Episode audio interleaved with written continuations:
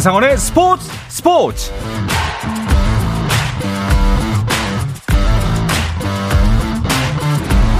스포츠가 있는 저녁 어떠신가요? 아나운서 한상원입니다. 오늘 하루 이슈들을 살펴보는 스포츠 타임라인으로 출발합니다.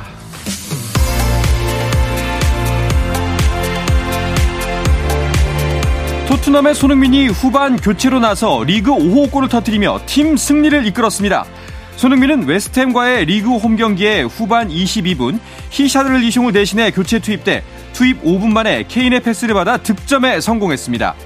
케인과의 리그 최다 합작골 기록을 45골로 늘린 손흥민은 개인 통산 프리미어리그 100호 골에도 두 골 차로 다가섰고 토트넘은 에메르송 로얄의 선제골과 손흥민의 추가골로 웨스트햄을 2대 0으로 꺾고 리그 4위에 올랐습니다. 한편 토트넘은 웨스트햄과의 홈 경기를 마친 뒤 SNS를 통해 오늘 경기 중 온라인에서 손흥민을 향한 부끄러운 인종차별적인 욕설이 있었던 것을 인지했다며 소셜미디어 회사와 당국이 조처해 줄 것을 촉구한다고 강조했습니다. 월드 베이스볼 클래식에 대비해 훈련 중인 한국 야구 대표팀이 미국의 투손 키노 베테랑스 메모리얼 스타디움에서 있었던 기아와의 연습 경기에서 안타 19개를 몰아쳐 11대 6으로 이겼습니다. 지난 17일 NC와 치른 첫 번째 연습 경기에서도 8대 2로 승리한 대표팀은 2연승을 달리며 좋은 기세를 이어갔습니다. 한편 경기장에는 메이저리그 스카우트들이 찾아와 선수들의 정보를 수집했고 샌디에이고의 AJ 프렐러 단장 일행이 야구장을 찾아 시선을 끌었습니다. 한국 스피드스케이팅 장거리 대표주자 정재원이 시즌 마지막 월드컵 매스스타트에서 은메달을 목에 걸었습니다.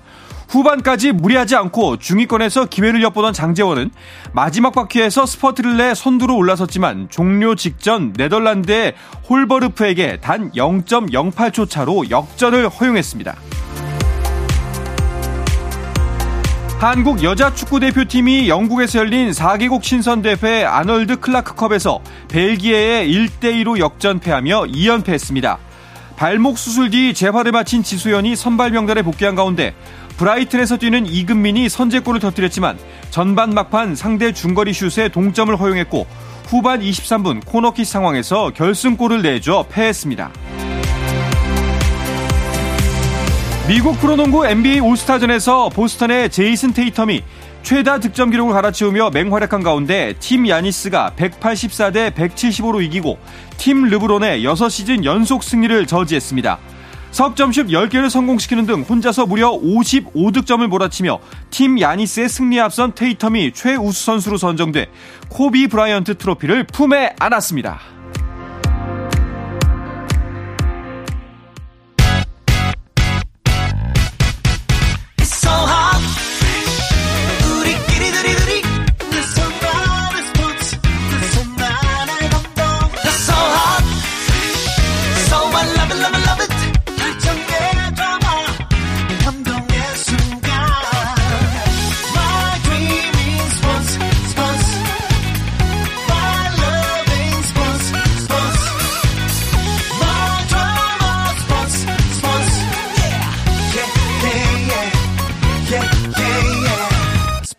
스포츠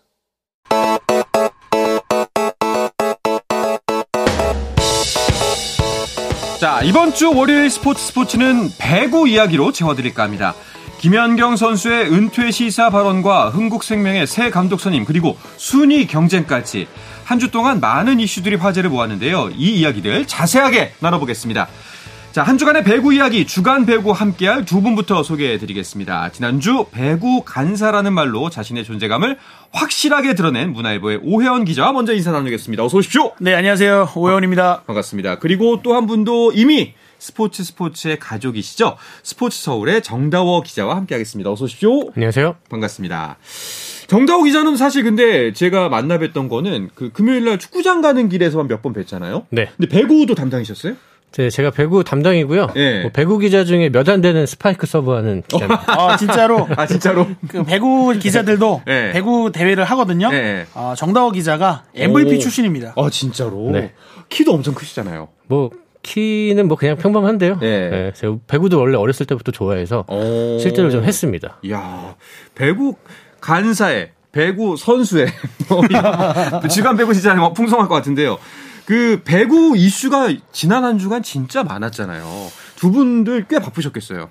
네, 뭐 과거와 비교하면 네. 이 배구 종목이 많은 분들에게 관심을 받는다는 게 참 기분 좋은 일입니다. 더욱이 음. 또 즐거운 이슈들 또 이 그 단순한 이슈가 아니잖아요. 그러다 보니까 좀 몸은 바빴더라도 좀 기분은 좋았습니다. 그러니까요. 먼저 짚어보고 싶은 게 일단은 가장 크게 화제가 됐던 게 이제 김연경 선수의 은퇴 계획에 대한 발언. 이게 큰 화제가 됐어요. 실제로 이제 뭐 기사가 나온 후에 이 김연경 선수도 경기장에서 네. 본인의 생각을 좀 이야기를 했는데요. 일단은 뭐 확실히 은퇴한다 안 한다 뭐 결정한 것 같지는 않고요. 음. 뭐 취재진한테도 제가 어떻게 하면 좋을까요? 이렇게 물어보면서 본인의 거취에 대해서 좀 고민하는 모습을 보였는데 일단 언급을 한 거 보면 은퇴 가능성도 어느 정도는 염두에 두고 있는 게 아닌가 음. 하는 생각을 합니다.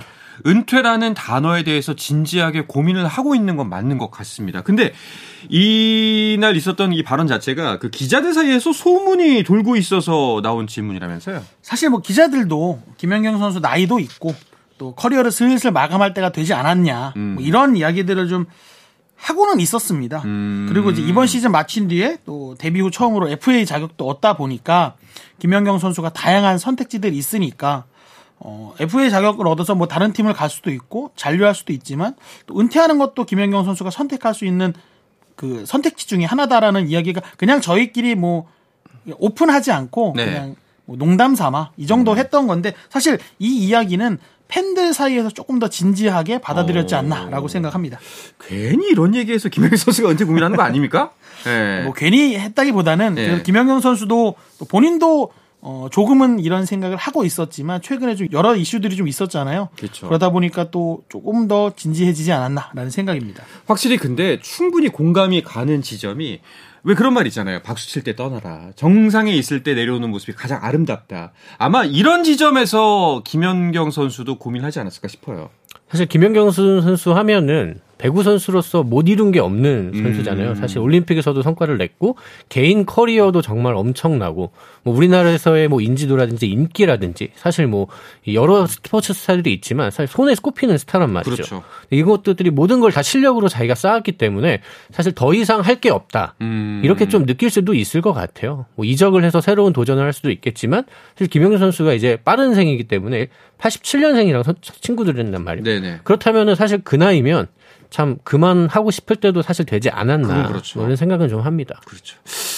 뭐 사실 그렇게 말씀하시면은 진짜 충분히 고민할 범직한 이야기이기도 하고 수긍이 가긴 하는데 또 팬들의 마음이 그렇잖아요. 여기서 아 좀 더 했으면 좋겠다. 더, 보- 더 보고 싶다. 김연경 선수의 모습을 코트 위에서 더 보고 싶다. 이런 마음 가지신 분도 많을 거란 말이죠. 그렇죠. 아니 뭐 정다워 기자가 나이를 얘기했는데 네. 그 나이임에도 불구하고 여전히 리그 최고 수준의 경기력을 공격과 수비 모두 보여주고 있으니까요. 뭐 아무래도 팬들은 이대로 못 보낸다. 조금 더 코트에서 보여줬으면 좋겠다라는 뭐 생각을 하실지 모르겠지만 그래도 김연경 선수가 어떤 선택을 하던 뭐 그게 최선이 최선이지 않을까라고 생각합니다. 저는 뭐 개인적인 설레발입니다만 그 이제 내년에 이제 FA를 얻잖아요. 이 다- 다음 시즌에 저는 이제 페퍼로 갔으면 좋겠다. 아. 네. 페퍼 우승하는 거 한번 보자. 예. 일단 뭐 어떤 선택을 내리던지 간에 김연경 선수 멋진 마무리를 위해선 이번 시즌을 아름답게 마무리 짓는 것이 가장 첫 번째 발걸음일 텐데 그럴 가능성이 높아지고 있죠.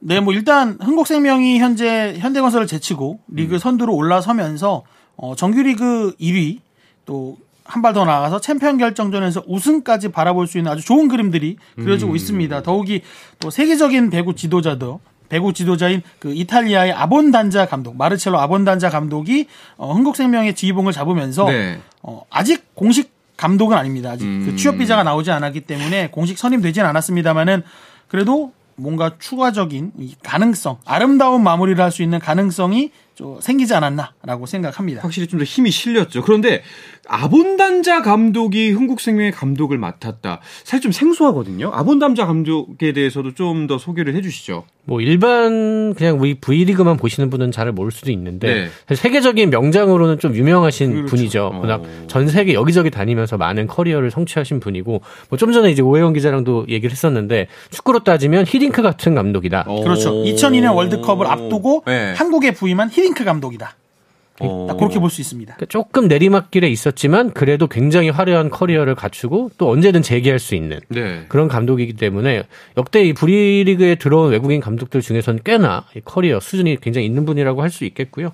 뭐 김연경 선수와도 굉장히 가까운 음. 터키 페네르바체에서 함께 뛰었기 때문에 서로 익숙한 사이라고 할 수 있겠습니다.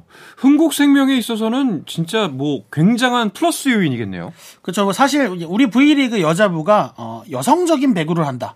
그러다 보니까 세계적인 흐름과는 조금 맞지 않는다. 이런 지적을 좀 받기도 하는데요. 어, 아무래도 세계적인 흐름의 중심에 있던 지도자가 오다 보니까 그런 부분에서 좀 흥국생명을 또 우리 V리그 여자부를 한 단계 이렇게 업그레이드, 성장시켜 줄 수 있는 좀 그런 가능성은 생기지 않았나 싶습니다. 네. 자, 아본 단자 감독이 부임한 흥국생명 또 어떻게 달라질지 궁금하긴 한데, 어, 지금 취업 비자를 얻고 있는 중이라고 말씀하시잖아요. 언제부터 아본 단자 감독이 지휘하는 경기를 만날 수가 있죠? 일단 어제 경기는 현장에서 와서 이 관전을 했습니다. 네. 장축체육관에서 GS전을 좀 확인을 하면서 흥국생명 선수들 좀 기량을 좀 점검을 했고요. 아마 뭐 흥국생명에 따르면 한 일주일 정도는 걸리지 않을까 뭐 이렇게 예상을 하더라고요. 그래서 6라운드 좀 막판 시작하는 시점부터는 이제 팀을 좀 지휘할 수 있을 것으로 좀 기대가 됩니다. 그렇군요. 지금 같은 분위기면은 흥국생명의 우승 가능성 더 높아질 것 같습니다. 사실 어 1위를 참 넘볼 듯 넘을 듯 넘을 듯 못 넘다가 이제 순식간에 넘어버리고 격차가 벌어졌습니다. 이제 4점 차예요. 네, 현재 흥국생명이 22승 7패, 승점 66점으로 선두고요. 네. 현대건설이 21승 8패, 62점으로 2위입니다. 3위부터는 조금 이제 격차가 벌어지는데요. 도로공사가 승점 48점으로 3위, 어, 4위 KGC 인삼공사는 43점입니다. 그리고 GS칼텍스가 39점, 6위 IBK 기업은행이 37점, 그리고 최하위 페퍼저축은행은 승점 11점입니다. 그렇군요. 와 현대건설 난공불락의 성처럼 보였는데 4연패입니다 지금. 뭐 지난 이제 17일이죠. KGC 인삼공사와의 경기에서 예. 패하면서 이 4연패를 당했습니다. 어, 뭐 사실 패한 것보다는 일단 지금 이 과정 자체가 조금 걱정이 되는 상황입니다. 음. 일단 몬타뇨 선수가 들어와서 이제 적응을 하고 있는데 물론 이날 경기에서는 약간의 희망도 좀 봤습니다. 음. 경기 초반에는 굉장히 어렵다가 좀 세트가 지날수록 조금씩 살아나는 모습을 보여주긴 했는데 팀 컨디션이 전체적으로 떨어지다 보니까 이 흥국생명은 반대로 지금 올라오는 페이스잖아요. 네네. 그렇기 때문에 이 우승 레이스에서 아, 얼마나 버틸 수 있을지 6라운드가 아마 좀 걱정될 것 같습니다. 음, 지금 그리고 뭐 순위표를 보니까 1, 2위지 선두 싸움이 치열하고 그 나머지 팀은 페퍼를 빼고는 굉장히 비등비등합니다. 이제 팀당 7경기 정도가 남았는데 이렇게 되면은 뭐 어떻게 순위가 될지 뭐 선두 1, 2위를 빼고는 모르겠는데요. 사실 뭐 1, 2위도 그렇고 네. 말씀해 주신 대로 3위, 4위, 5위 그리고 6위까지 네 팀의 이 본 빼고 싸움도 그렇고 아직 1격, 7경기나 남았기 때문에 섣부르게 예단하기 어려운 상황입니다. 음. 뭐 산술적으로 7경기니까 팀당 최대 21점을 얻을 수 있다. 그렇기 때문에 뭐 흥국생명하고 현대건설의 순위 싸움이 바뀔 수도 있는 거고요. 네네. 그다음에 도로공사, 인삼공사, GS칼텍스, 기업은행도 또 순위가 바뀔 수 있는 겁니다. 그렇죠. 더욱이 아, 이걸 일부러 이렇게 짰는지 모르겠는데 아, 6라운드 마지막 경기가 네. 아, 1위 흥국생명과 2위 현대건설의 경기입니다. 아. 이거 일부러 이렇게 짰으면 정말 대단한 거고요. 네. 그렇기 때문에 마지막 이 대결에서 순위가 극적으로 바뀔 가능성도 남아 있다. 어. 어, 그렇기 때문에 배구 팬들 정말 안심하지 못하게 6라운드 마지막 경기까지 보게 하는 그런 쫄깃한 경기가 이어지지 않을까 싶습니다. 아, 이렇게 또 경기가 펼쳐져야 또 팬들도 재밌고, 물론 이제 조리는 마음도 있겠지만, 또 기쁜 마음도 있잖아요. 그렇습니다. 자, 그런가 하면은 최하위 페퍼저축은행은 이제 벌써 다음 시즌을 준비하는 분위기예요.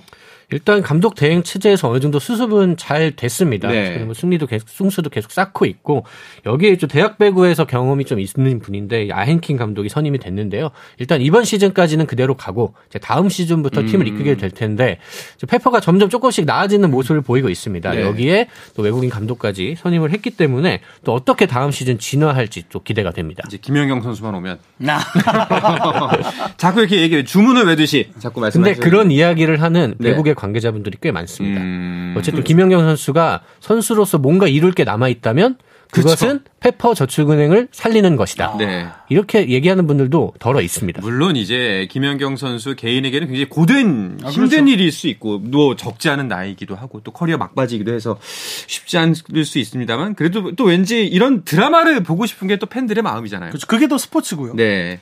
알겠습니다. 자, 뭐 흥국생경과 김연경 선수가 많은 이슈를 흡수한 모양새지만 그래도 뭐 이 두 배구 전문가 분들 나름대로 지난주 주간 MVP를 선정한다면 두 분께서는 그 여자부의 어떤 선수에게 MVP를 주시겠어요? 오영 기자부터. 저는 뭐 지금 한상원 아나운서가 계속 말씀하셨던 팀에서 좀 골라보겠습니다. 저는 페퍼저축은행의 주장이죠. 음. 이한비 선수를 좀 꼽고 싶은데요. 어, 페퍼저축은행이 지난 18일입니다. 김천 원정에서 도로공사 상대로 풀세트 그때 승리를 했습니다. 네. 이 승리의 중심에 어, 음. 어, 이한비 선수가 있었습니다. 시즌 중반부터 경기력이 살아난 외국인 선수 니아리드와 함께 승리를 합작했는데 사실 이한비 선수가 흥국생명에 있을 때는 어, 백업 선수였어요. 네. 그랬는데 이 페퍼저축은행이 창단하면서 또 창단 첫 주장 또 2년 차까지 이렇게 팀을 이끄는 모습을 보면서 좀 굉장히 좀 이런 선수가 많아졌으면 좋겠다. 음. 응원을 하게 되는 그런 선수입니다. 그런 면에서 저는 이한비 선수, 페퍼저축은행이 조금 더 어, 배구 팬들을 좀 즐겁게 해줬으면 좋겠다라는 음. 마음에서 MVP로 한번 뽑아봤습니다. 좋습니다. 정다호 기자는요? 저는 인삼공사의 한송이 선수. 음. 한송이 선수가 최근에 굉장히 다채로운 모습을 보여주고 있습니다. 네. 미들 블로커로 나왔다가 갑자기 뭐 아웃사이드 히터로 나왔다가 최근에는 세터까지 한번 했거든요. 오. 1984년생이니까 우리 나이로는 40살이에요. 그렇죠. 네. 그런데도 굉장히 필요한 순간마다 팀에 나와서 또 굉장히 여러 역할들을 소화해주면서 인삼공사가 본 빼고 희망을 좀 살려가고 있습니다. 음. 굉장히 중요한 역할을 하고 있다고 봅니다. 알겠습니다. 자, 여자분은 이렇게 봄 배구의 윤곽이 드러나고 있는 반면에 남자분은 1위부터 최하위까지 정해진 게 아무것도 없습니다. 자, 이 이야기는 잠시 쉬었다가 와서 계속해서 나누도록 하겠습니다.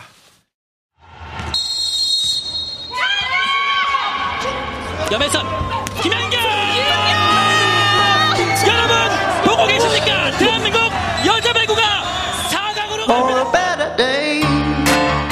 감동의 순간을 즐기는 시간. KBS 일라디오 한상원의 스포츠 스포츠. 네, 한 주간의 배구 이야기 주간 배구 듣고 계십니다. 스포츠 서울의 정다워 기자, 문화일보의 오혜원 기자와 함께하고 있습니다. 자, 남자분은 일단 순위부터 짚어볼까요? 오혜원 기자가 정리해 주시죠. 네, 현재 대한항공이 선두입니다. 20승 9패 승점 59점으로 아주 아슬아슬한 선두자를 지키고 있고요. 네. 2위 현대캐피탈이 19승 10패 승점 58, 단 1점 차입니다. 오. 아주 바짝 추격하고 있습니다. 3위 우리카드부터는 조금 격차가 벌어집니다. 우리카드 15승 14패 승점 44로 3위. 또 4위 한국전력은 승점은 같습니다. 다만 이제 승리가 14승이라서 이 승리 차이로 네. 순위가 4위입니다. 5위 OK금융그룹 14승 15패 승점 41로 현재 5위고요. 어, KB손해보험은 12승 18패 승점 32점으로 6위입니다. 어, 삼성화재가 가장 이 아래에 쳐져 있는데요. 9승 20패로 승점 28점입니다. 그렇군요.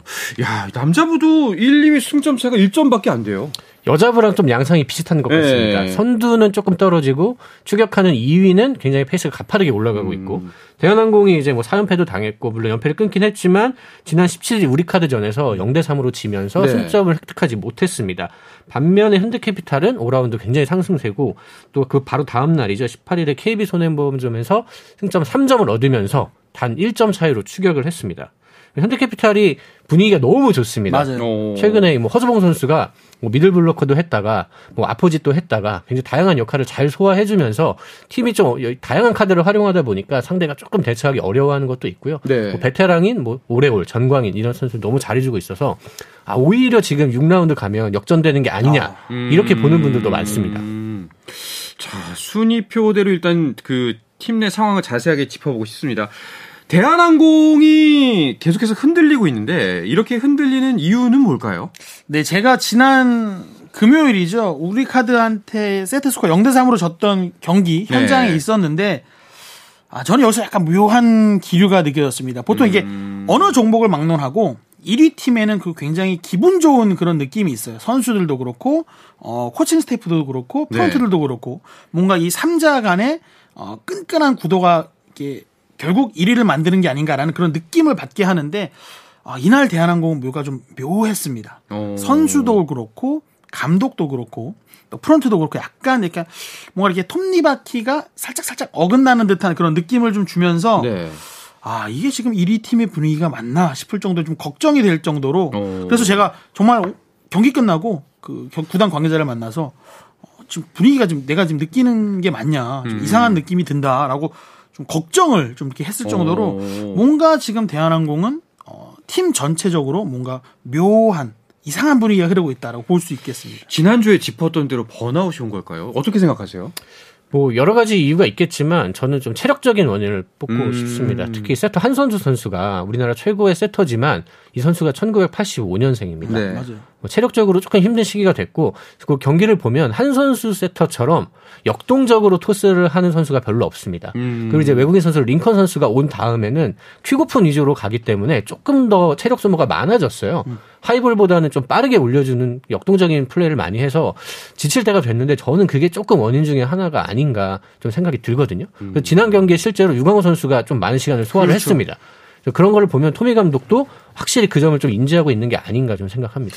확실히 대한항공은 하향세가 좀 뚜렷하게 나타나고 있는 것 같고요. 반대로 현대캐피탈은 3연승 중입니다. 진짜 다음 라운드면은 금세 역전하는 게 아닌가 하는 그 예측들이 들어맞을 것 같다는 느낌이 들어요.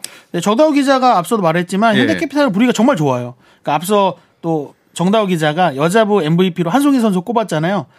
현대캐피탈에는 허수봉이 있는 거예요. 음. 정말 다재다능한 기량을 어느 포지션에서도 다 활용하면서 현대캐피탈은 이렇게 나오겠지라고 상대 선수 네. 감독들이 예상하는 게 있을 거 아닙니까? 근데 그걸 다 깨는 거죠. 그러면서 어, 상승세를 타고 이 상승세가 단순히 뭐 한두 경기에서 끝나는 게 아니라 라운드 전체 또 그 라운드 넘어서까지 이어지다 보니까 사실은 승점 차가 10점 이상까지 벌어졌을 때는 아, 이번 시즌 너무 싱겁게 대한항공이 그냥 끝내는구나 라는 걱정이 들었는데 그런 걱정이 무색하게 승점 1점 차까지 바짝 추격하면서 정말 남자 배구도 이만큼 재밌다 라고 우리 배구 팬들한테 보여주지 않나라고 생각을 합니다. 맞습니다.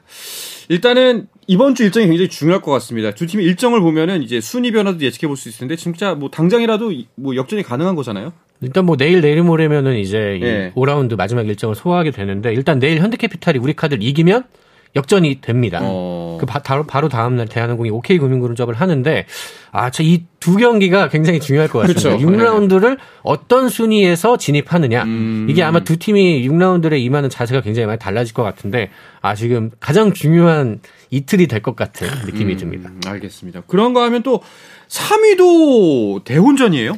네, 선두 싸움에 사실 뭐 우리 카드, OK 금융그룹이 이제 상대 팀이다 보니까 이 두 팀이 변수가 될 수 있는데 사실 이 두 팀도 급해요. 어, 3위, 그러니까 본 빼고 가려면 어, 3위를 차지해야 좀 안정적으로 갈 수 있는데 그렇죠. 이두 팀도 물러날 수 없습니다. 또 막판 이제 순위 경쟁이 치열하다라고 말씀드렸잖아요.